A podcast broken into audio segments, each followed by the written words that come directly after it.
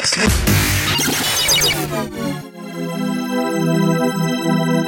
Digital marketing. This is the Marketing Podcast podcast with Mark Lovedel. Hello friends, it's me, Mark Lovedel. In this episode we're talking about how you can create and execute an epic social media marketing strategy. This episode of the Marketing Podcast podcast is creating and executing an epic social media marketing strategy. Let's talk about it. Today, we're going to talk about eight steps to creating and executing an epic social media marketing strategy. Our company helps small businesses grow with our marketing strategies and services.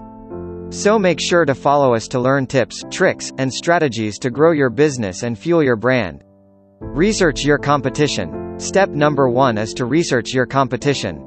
Now, this might sound like a no-brainer, but really, if you spend the time and energy in the beginning, understanding where your competitors are, what channels they're producing on, what profiles, and what social channels they're on, it really helps you identify where you should be focusing your efforts and where you should be spending your time. Now, additionally, you may be able to understand and find some new channels or new profiles that you should start, where you can jump in first, and really be the thought leader in that space. If your customers are there, you should be there, too, and if you can get there before your competition does, it's a win-win for everybody. If your customers are there, you should be there, too, and if you can get there before your competition does, it's a win-win for everybody. Pick your social media platforms. Step number two is to pick your social media platforms. You've already done your research. You've already found where your competition is. Now you have to identify which platforms you're going to be spending your time and energy on. Now, running a social media campaign is not the simplest thing in the world to do. It takes time, energy, money, commitment, focus, to achieve your goals, so you have to identify where do you want to be. Where can you commit to being, and what do those channels look like? There's a bunch of social media platforms to choose from: Facebook, LinkedIn, Google My Business, Twitter, Pinterest, Instagram, and many more. Pick the ones you're familiar with, start there, and create a plan to grow as you see success in the channels you're on. Outsource or keep it in-house. Step number three is to decide if you're going to hire, outsource, or enlist the help of somebody else. Now, it may make sense to hire somebody new into your company who can help you to achieve the goals that you want. Maybe you don't have the time, skill or experience, or even the desire, to run your own social media channels, so hiring somebody, and bringing them into the company, may make sense for you. You could outsource. You can outsource to a full-scale marketing agency, which is what we are. Obtaining professional guidance will help you to achieve your goals by creating more user-generated content. Another option is to outsource to friends and family, depending on what your business is and what your goals are. Don't feel that all of the focus, energy, and the time has to be on your shoulders. As long as you've got some people in your organization that is willing, that may be a great opportunity, as well.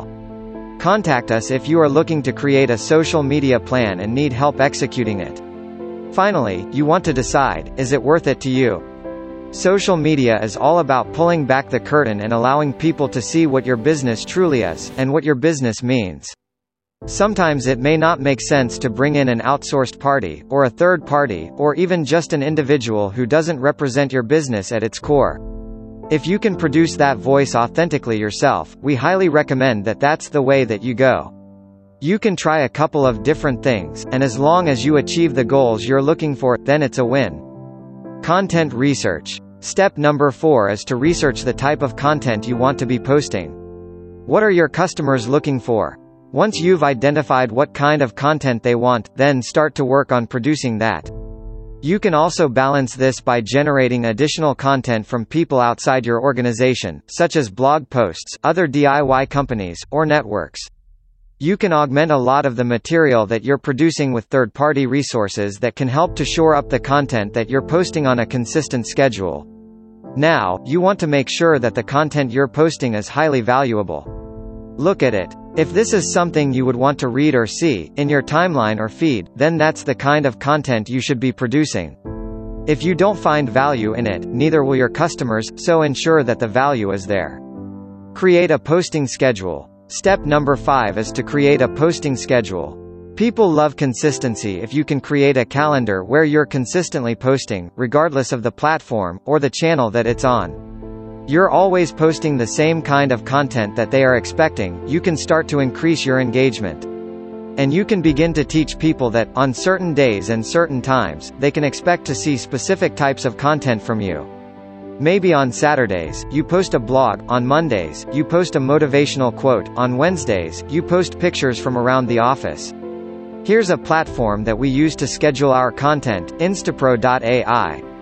Choose your schedule, define what that looks like, and then stick with it. You'll see your engagement go up, and your consumers will love it. Utilize a budget. Step number six is to utilize a budget. Now, this is a step that a lot of people skip. Unfortunately, if you skip on using a budget to promote and increase your engagement, you're hoping to be found by random chance. Most algorithms for social media networks don't produce organic results, so you can't always rely on that. You also can't rely on just randomly showing up in people's timelines or feeds and hope that you'll see the success. By having a budget, it doesn't even have to be a massive one, but by having a small budget for boosting posts, sponsoring content, or just increasing engagement, you can see a lot more value as time goes on. This is also a great way to find new customers, people that haven't heard of you before, or people that haven't engaged with your content in the past. If you bring them into the content fold, you bring them into your social media profiles and platforms, just a little bit of spending can result in a significant increase for your engagement and the number of people that are communicating with you over social media. If you're looking for help to run ads, check out our P P C management page. Optimization. Step number seven is to optimize. Don't skip this part. Just because you've made a plan, and it looks great on paper, doesn't mean that it can be executed well, or that you're getting the results that you're looking for. By optimizing after you've received the data, this allows you to change up your schedule. Also, it can allow you to change up content, to change the posting that you're doing, to achieve maximum results. Take a look at your analytics. Every social media platform will have analytics of some sort. See what your engagement looks like. What do your clicks look like? How many comments or shares are you getting? These are all things you want to keep an eye on, and if you find that you've got specific content that is generating better engagement and better results, that's the kind of content you want to stay producing. If you've got content that, honestly, it's just mediocre, and it's not getting what you're looking for, pull that out of the posting schedule and find new styles of content to put in there. You never want to clog up a user's feed with something that's not valuable to them, so by optimizing your content schedule, it saves you time, increases your engagement, and produces an excellent value for your consumers. Engage. Tip number eight, engage. You have to engage with your customer base. If people are leaving comments, they're liking, and they're sharing, they're asking questions, they're sending messages, you have to engage with them. You need to make sure that you are as available to them as they are to you. You're interrupting their social media experience or their social media feed with content that you've spent a lot of time to produce, so you want to make sure that if they are taking their own time to engage with you, that you're responding to them. If they're sharing your content, go and leave a comment, thank them so much for sharing. If they leave a comment with you, respond, or send them a message. Thank them for their question or their feedback. Drive them into your sales funnel. It could be another opportunity to answer questions or to produce additional customers, maybe even both. Social media is all about connecting with people. It's a way for people to communicate with other people, so having natural language, natural communication, and proactively engaging with your consumers is a great way to ensure that they keep coming back, and they specifically keep coming back to you. It's a return on engagement. Finally, we've got a bonus tip for you. Keep in mind that the goal for social media is not supposed to be a return on your investment. Initially, the purpose of social media is to up your return on engagement. You're looking to engage with customers and consumers in a safe place, a place they're familiar with. By focusing on a natural language, and consistent communication with your customers, just because of that, you start to see that you will see an increase in sales, an increase in R O I, and an increase in brand ambassadors. These are all things to look for, but really, focus on your engagement first. The return on investment will come, but you can't be solely focused on that. Social media is not about sales. It's about natural human connection and human language. I want to thank you guys so much for reading. If you enjoyed the content, please like, share, and comment. Please leave us a note. Let us know what other kinds of content you'd like to see, additional tips and strategies, and we'll be sure to produce more content about subjects you're interested in. Check out some of our other top blog posts below. three Internet Marketing Services that will improve your business.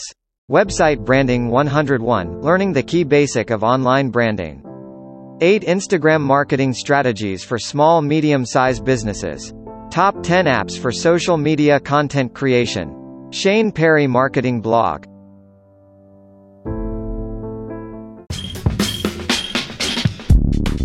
Thank you very much for spending your time listening to our The Marketing Podcast podcast. Don't forget to subscribe to our podcast and catch our next episode. We have a lot of good stuff there. See you.